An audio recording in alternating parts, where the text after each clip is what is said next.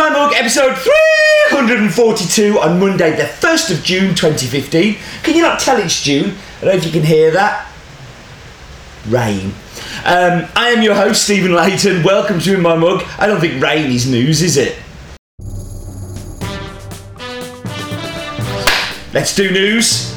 Roland Glue is back this week, and he's back with his daft fact. I know you've missed him. Dale's fact I didn't get last week at all. At all.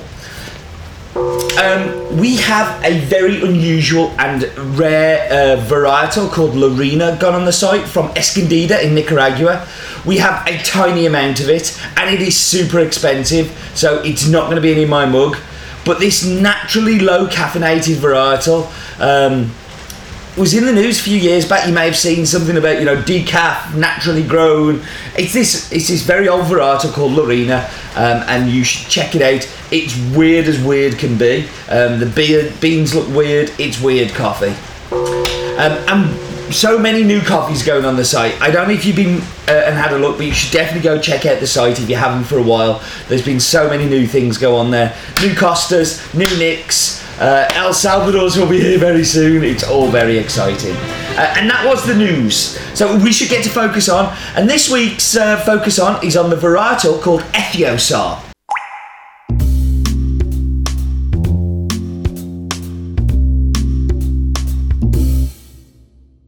So uh, I'm not going to talk this week. The varietal Ethiosar has been invented by a guy called Ricardo, and I'm going to let him talk now. So uh, my uncle and I started uh, reproducing it more. We have small amount of plantations uh, with this uh, because we only started from 209. Yeah. And it, remember, it takes two years for give you a seed. So from two, two, 2013, last year, I started producing, uh, planting more coffee of that. And I'm doing my farm completely on, the, on this variety. So you say you saw a mutation on the farm. What what variety was that mutation from? Yes, that was from Ethiopia and some uh, et, uh, some Sarchimor that has a little bit of Catimor, and then we crossed it back to be a Sarchi to take away the Catimor. So it's got a very small amount of Catimor. I would say maybe eight, eight, nine, ten percent, and that's what gives us the resistant to Roya Yeah. and high production. Okay. So uh, we're very excited. Uh, uh, th- that's a, a lot, the Catuai, uh, Pacamar Amarillo. It, it started that way also. The Javanica started the same way too. Yeah. So we see a particular tree that we really like, and we see all the all the all the benefits that it, that it has, the production, resistant, and obviously the cup. Uh, and then we get it from there. And what kind of yield are you getting per manzana? We're getting uh, um, 60, 65, up to 70 quintales per manzana. Wow, I mean that's that's super high. Where you would expect it to be around about thirty to forty. Would that be a normal kind of yield? be a normal, yes, Yeah. and and with less plants per area. We put 2,800 plants in a manzana, which with Caturra you do up to 4,000 plants. So you have to fertilize more plants yes. to get those yields. With 2,900 plants, it's less fertilizer and better yields because you can see the the, the, the bandolas they're very long this is this was planted i think it was 2010 so it's only a three years old tree see so we were, we we're excited about it and uh and and we were planting that in an altitude anything from a thousand meters to 800 meters Wow. and that's when we get more affected by the roya at that area Sure, the higher the temperatures, it seems to be that that's affecting Yes, the rust a lot more, yes, isn't it? And obviously lower is warmer. Yeah. And then we do from a thousand meters higher, we do more exotic varieties like Java, Catuai Amarillo, uh, Catuai Rojo, Pacamar Amarillo, and those uh, other varieties. And obviously, I've only cupped the two. I think it was two two cups of these yesterday, uh, and they cupped amazing. What is the general consensus of opinion on the, the cup profile of this this Well, varietal? it, it starts in the farm. We, we we start controlling the quality at the farm. Yeah. Try to pick it as uh, the red possible, the mature possible, and we do some selecting before we dispulp it. Right, right. So we, we take the bad out. Yeah. It, it takes us more labor to do it, but it's worth it at the end.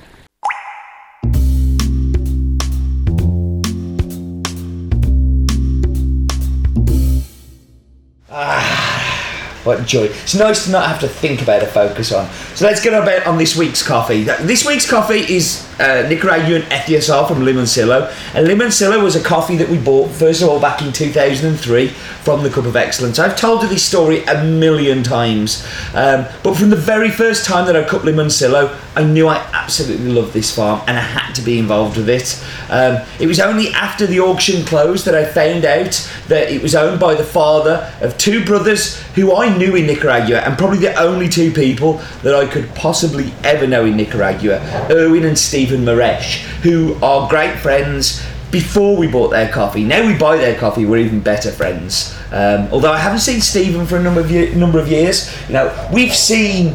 Uh, uh, Erwin here in In My Mug. Uh, go back to some of the other episodes. Um, the farm is 171 hectares in size. It is huge and it is located in Matagalpa towards the northwest of Nicaragua.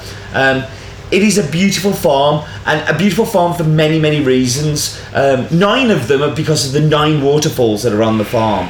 Um, it's owned by the Mierisch family as a whole. So you, there's two sisters, two brothers, and Dr. Mierisch. Uh, I don't even know Dr. Mierisch's first name, nor should I, uh, because he is a true proper doctor. He's a, a gynecologist uh, and a, a gentleman who demands huge amounts of respect. But he's also a very, very uh, competent and competent. That sounds awful. Great farmer uh, and and understands uh, and a real engineer as well. Uh, so, as Ricardo was telling us, this varietal is called Ethiosar, and it is a cross with the Ethiopian varietal Rume Sudan and Sarchimor, which is a cross of Villa Sarchi and the Timor varietal. Um, and then the offspring of that plant was then crossed again with Villasachi, Caturra Bourbon uh, from Costa Rica, and it, it just has so much stuff going on in it. It is crazy as. Uh, and was used by the Irish barista champion last year, uh, Pete. Williams, who did very well. So, country's Nicaragua, uh, comes from the Matagalpa region. Farm is called Limoncillo, owned, by the Mierisch family, 171 hectares. Uh, 109 hectares of that is coffee.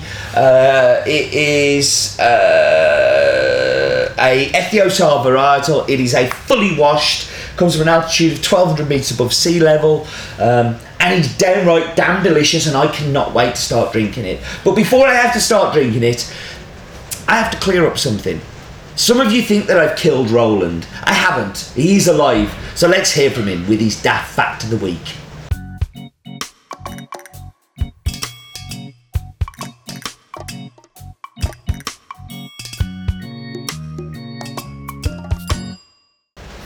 In Nicaragua, 36% of the population is under the age of 14, and the median age is 21 years.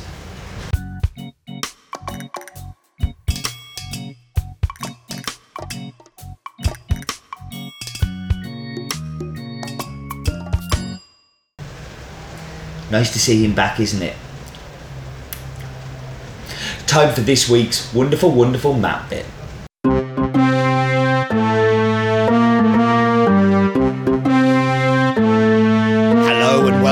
Week's wonderful, wonderful map bit where we've got a little bit of extra information because we're going to be using Limoncillo a few times, I think. So thought we'd make this one a little bit more in depth. Um, we're going across the Atlantic and we're going to the wonderful country of Nicaragua.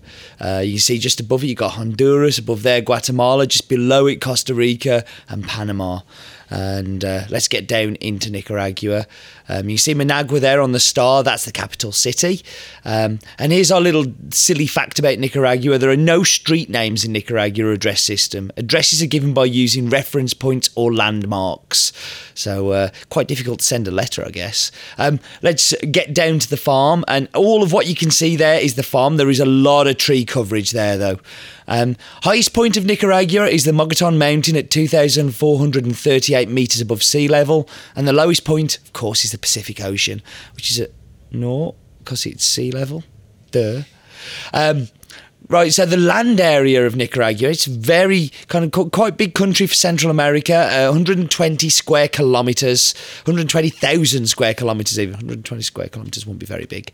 Um, and the land use, a lot of it is used for uh, for crops and for uh, cattle. So you've got arable 15%, uh, permanent crops 1.94%, and other 82%, which is stuff like cities, forests, uh, all sorts of wonderful things like that. So this is at the top of the mountain looking down the valley. Uh, where the pinpoint is, is actually the farm buildings. Let's see if we can kind of get into those farm buildings and uh, let's just highlight those as well. So let's put a little line around them.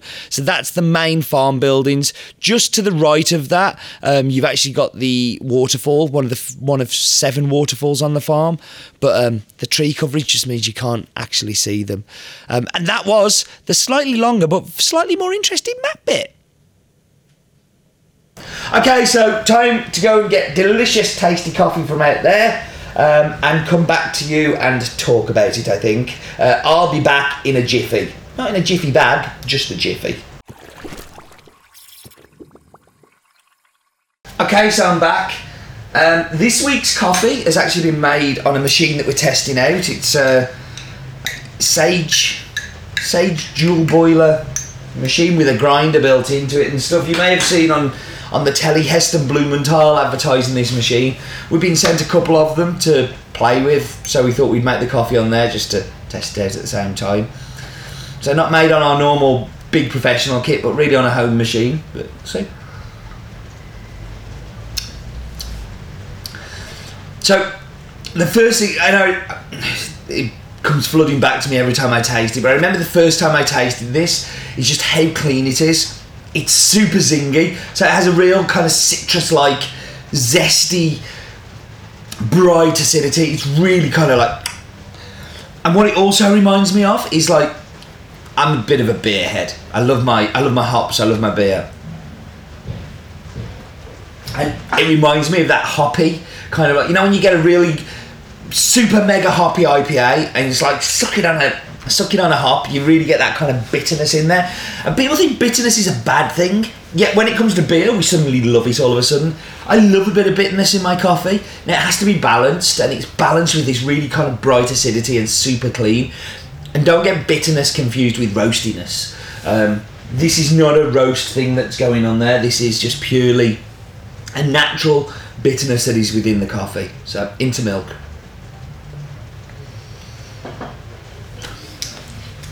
And I'm a bit disappointed there because I'm expecting it to do what it's doing in the espresso. That bitter, that I, I don't think I've said bitter as many times in a podcast, but you know that beautiful sharpness, that beautiful bitterness coming through isn't coming through in the milk.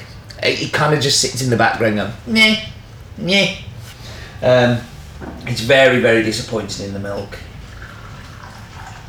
But we should go to the brood, which I know this is my favourite way of drinking it, so.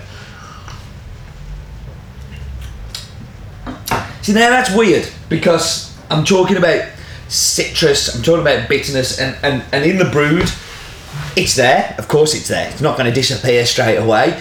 But what it does bring out is that there's a little bit more sweetness there. There's a little bit more kind of caramelly, the normal kind of caramelliness that I would expect from the normal Limoncillo Caturra. Um, this Ethiosar is it's very different. Uh, this is only the second ever commercial offering of it, so it's still pretty pretty brand new. Um, you know, we're still learning lots about it. I'm interested to see how this plant develops over time as well, because what we've seen is, you know, varietals.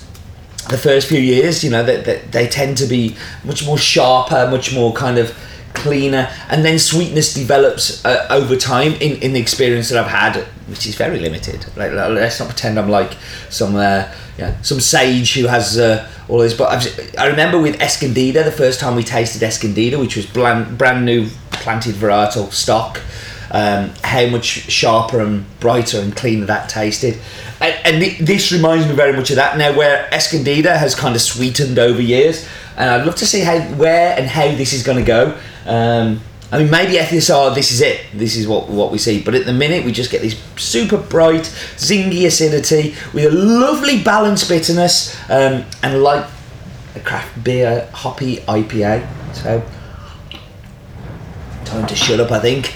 Um, thank you very much for joining me, as always. And do remember, life is definitely too short for bad coffee, so you shouldn't have any. You should just have good stuff like this.